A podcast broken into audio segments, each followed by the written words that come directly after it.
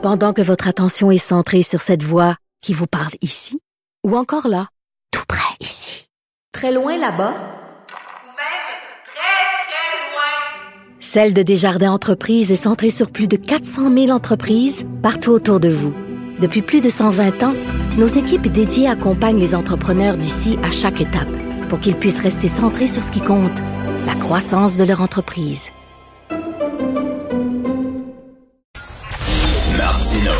Ne ratez plus rien. Cette émission est aussi disponible en podcast dans la bibliothèque balado de l'application ou du site cul.radio. Promenons-nous dans le bois pendant que le loup n'y est pas. Si le loup y était, il nous mangerait. Mon cher Yves, j'ai acheté un popsicle. 22 piastres le popsicle. 2 piastres pour le popsicle, 20 piastres pour les bâtons. Est-ce que le bâton, il y avait, c'était un 2 par 4? Hey, le bois d'œuvre, là, ça arrête pas. Écoute, euh, hier, c'était euh, les résultats financiers d'une des papetières les plus importantes au Québec qui s'appelle Résolu, qui a des usines de sillage, euh, qui évidemment travaille aussi à la forêt. Et euh, le PDG nous a annoncé déjà que le prix du bois pourrait continuer à grimper au cours du prochain trimestre. Donc, on a eu des augmentations déjà là de 30, 40, 50 même 100% dans certains secteurs. Et lui nous dit déjà là, que préparez-vous, il va y avoir encore des augmentations. Ce qui est quand même fascinant, là, parce que là, on un parlait cure-dent du- un cure-dent va coûter 10 piastres. euh, exactement. Puis ce qui est fascinant, c'est que bon, c'est pour ça que j'ai mis cette chanson là. Tu sais, le, le- on est dans le bois puis le loup, mais le loup, c'est peut-être les forestières là, qui sont en train de engranger des profits énormes. Résolu a réalisé là, un bénéfice au premier trimestre de 87 millions net, là, alors que l'année passée, à la même période, il perdait un million. Donc, euh, actuellement, là, le prix du bois, là, c'est une façon pour eux de renflouer complètement leur, leur, leur profit.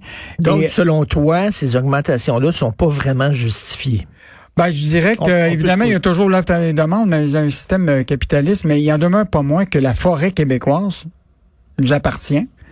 Et euh, ce qui est fascinant, c'est qu'une grande partie aussi du bois du Québec est exporté aux États-Unis parce que euh, ces entreprises-là vendent notre bois.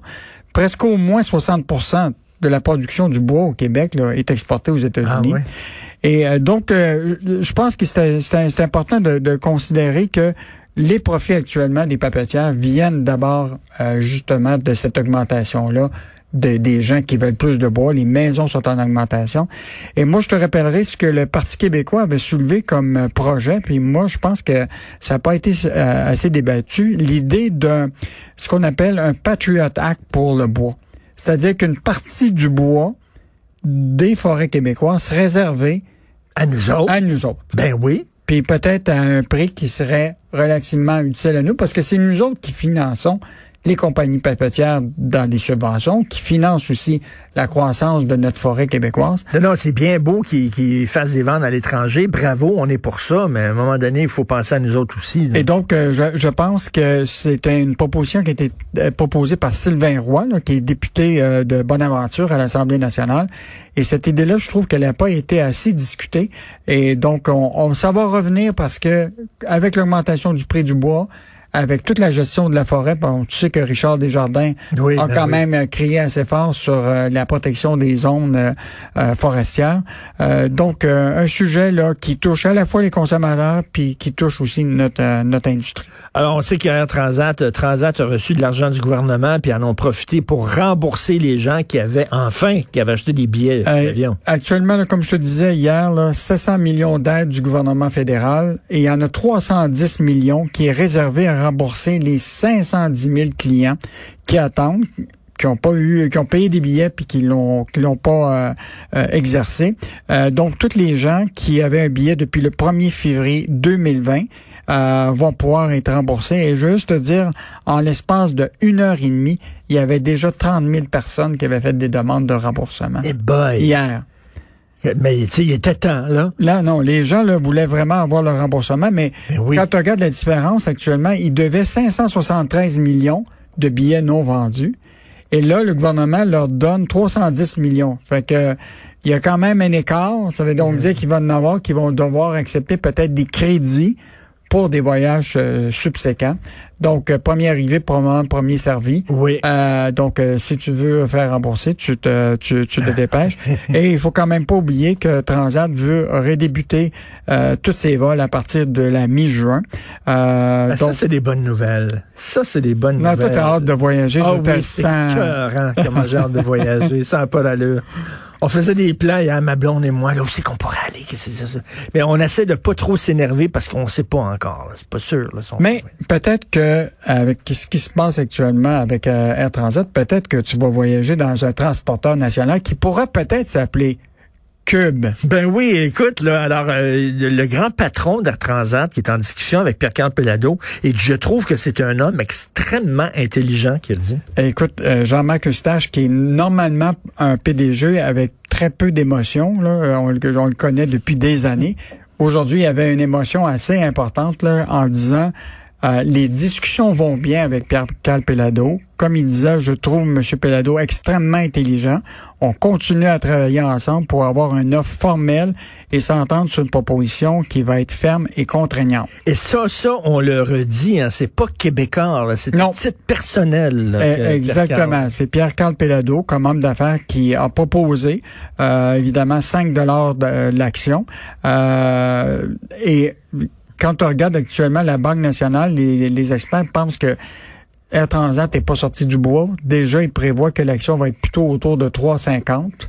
Donc, euh, l'offre à 5 dollars semble euh, assez raisonnable. Y en a-tu d'autres euh, qui sont intéressés? Actuellement, on a posé la question hier à Jean-Marc Eustache et il n'a pas voulu dévoiler s'il y avait d'autres joueurs euh, euh, intéressés. Euh, mais évidemment, on veut garder ce fleuron-là ici au Québec. Ben on oui. souhaite pas que ça appartienne à, à- à des étrangers. Donc, euh, l'effort de l'homme d'affaires Pierre Calpelado là semble être euh, dans la bonne direction. Une nouvelle qui a pas surpris beaucoup de gens, le deux ans de rabais sur les permis de conduire. Écoute, ça, c'est vraiment incroyable. Le, le fonds, là, quand tu t'achètes tes- tes- ton permis, là, l'argent va dans un fonds qui est géré en passant par la caisse de dépôt. OK. Et là, il y a trop d'argent dans ce fonds-là actuellement. Il est capitalisé, là, il a dépassé 156% en 2020. Donc, le gouvernement a décidé de retourner un milliard aux Québécois pour la période de 2020 et 2022. Donc, il va presque couper beaucoup le, ton, ton frais de, de, de, de permis. Mais évidemment... Près de à- moitié ou quoi? On sait ah, écoute, actuellement, là, tu vas euh, environ 90 dollars par année euh, que tu vas économiser en 2020-2022. Euh, tu vas payer comme les frais d'administration puis quelques droits. Euh, et évidemment, les mauvais conducteurs, eux autres, qu'on va continuer à payer plus cher, évidemment, euh, parce que, bon, ils ont eu Oui. des conduites... euh, mais c'est quand même des bonnes nouvelles. Ça Ben fait longtemps. oui. euh, Quand est-ce que tu as eu des rabais du gouvernement, toi? Hey, écoute, là, ça, hein? ça fait longtemps en Ouais, maudit. écoute, je me rappelle pas de ça, mais essaye de peut-être d'en mettre de côté comme la PCU parce que là, ils nous attendent peut-être plus cher en 2024. Et qu'est-ce qu'on va lire demain dans le journal, section argent? Écoute, on a des très, très bonnes histoires. D'abord, c'est les 100 ans euh, de la SAQ. Donc, en Ben oui. 1921, euh, c'est là qu'a été créée la commission euh, des liqueurs. Donc, euh, Comme on- tu sais qu'il y en a encore qui appellent ça la Ah ouais, mon des père, il- quand je le vois, il appelle ça, puis il dit Hey, t'as-tu été à régie des, des, des liqueurs?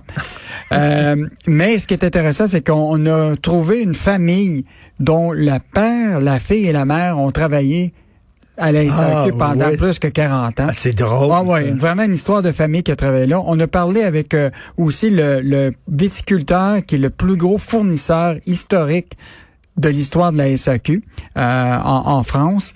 Euh, Mais, donc, quand on va à la SAQ actuellement, je suis allé la semaine dernière, on- il y a, tu sais, il y a toujours le magazine de la SAQ qui est gratuit, là. Et là, il y a des vieilles pubs. Pour les 100 ans de la SAQ, t'as des vieilles, vieilles pubs de l'époque, là. C'est assez rigolo. Hey, là, la commission des liqueurs, là, tu sais, t'allais là, là, puis tu demandais un petit flasque de gin. Puis le gars, il partait, il allait dans l'entrepôt, puis il te donnait ça dans un petit sac brun, là. Puis là, tu sortais un petit peu honteux, là. Ben, juste te dire, moi, mon premier d'été, je l'ai fait pendant cinq ans. Je travaillais à la Société des écoles et j'ai commencé dans une commission où ce qu'on servait les gens Les gens connaissaient rien au vin et euh, même moi qui servais, je connaissais juste le Beefeater. J'ai appris les vins, mais deux ans plus tard, on allait dans les libres services et là, les Québécois ont découvert les spiritueux et l'alcool. Les paniers étaient pleins parce que Ah, là, ils ouais. posaient plus de questions et là, ils voulaient pas avoir l'info. Hey, le chemin qu'on a parcouru quand même, là, maintenant dans le vin, là, on s'y connaît pas mal plus Pas au mal Québec. plus. là. Ah, oui. La seule affaire, c'est que assurons-nous que nos prix euh, sont raisonnables et Ouais. bien payés. Ouais. euh, et dernière chose, très bonne entrevue avec euh, Nicolas Chrétien, le neveu de Jean Chrétien, qui est devenu un riche entrepreneur dans la promo euh, de la porno au Québec. Et qui c'est lui qui s'est payé une maison de presque 6 millions à Québec, une des, des, des- des maisons les plus la, la grosse transaction qu'il y a eu lieu à Québec. Il est dans porno? lui, il fait la promotion de, de ce qu'on appelle sur des sites internet pour faire la promotion de, de, de sites porno. C'est pas euh, c'est pas illégal. Non, non, c'est pas illégal. C'est pas légal. Et donc, euh, il est propriétaire d'une compagnie qui s'appelle Crack Media et on a fait une entrevue avec lui. Crac! Media. et donc, après le roi de porno de Montréal, Ben oui. on a un roi de porno à Québec et, euh, Et qui est le neveu de Jean Chrétien. et qui est le neveu de Jean Chrétien. Eh ben, Donc, bonne entrevue à lire dans le journal, euh, dans la section argent. On va lire ça. Bon week-end. Bon week-end. Salut.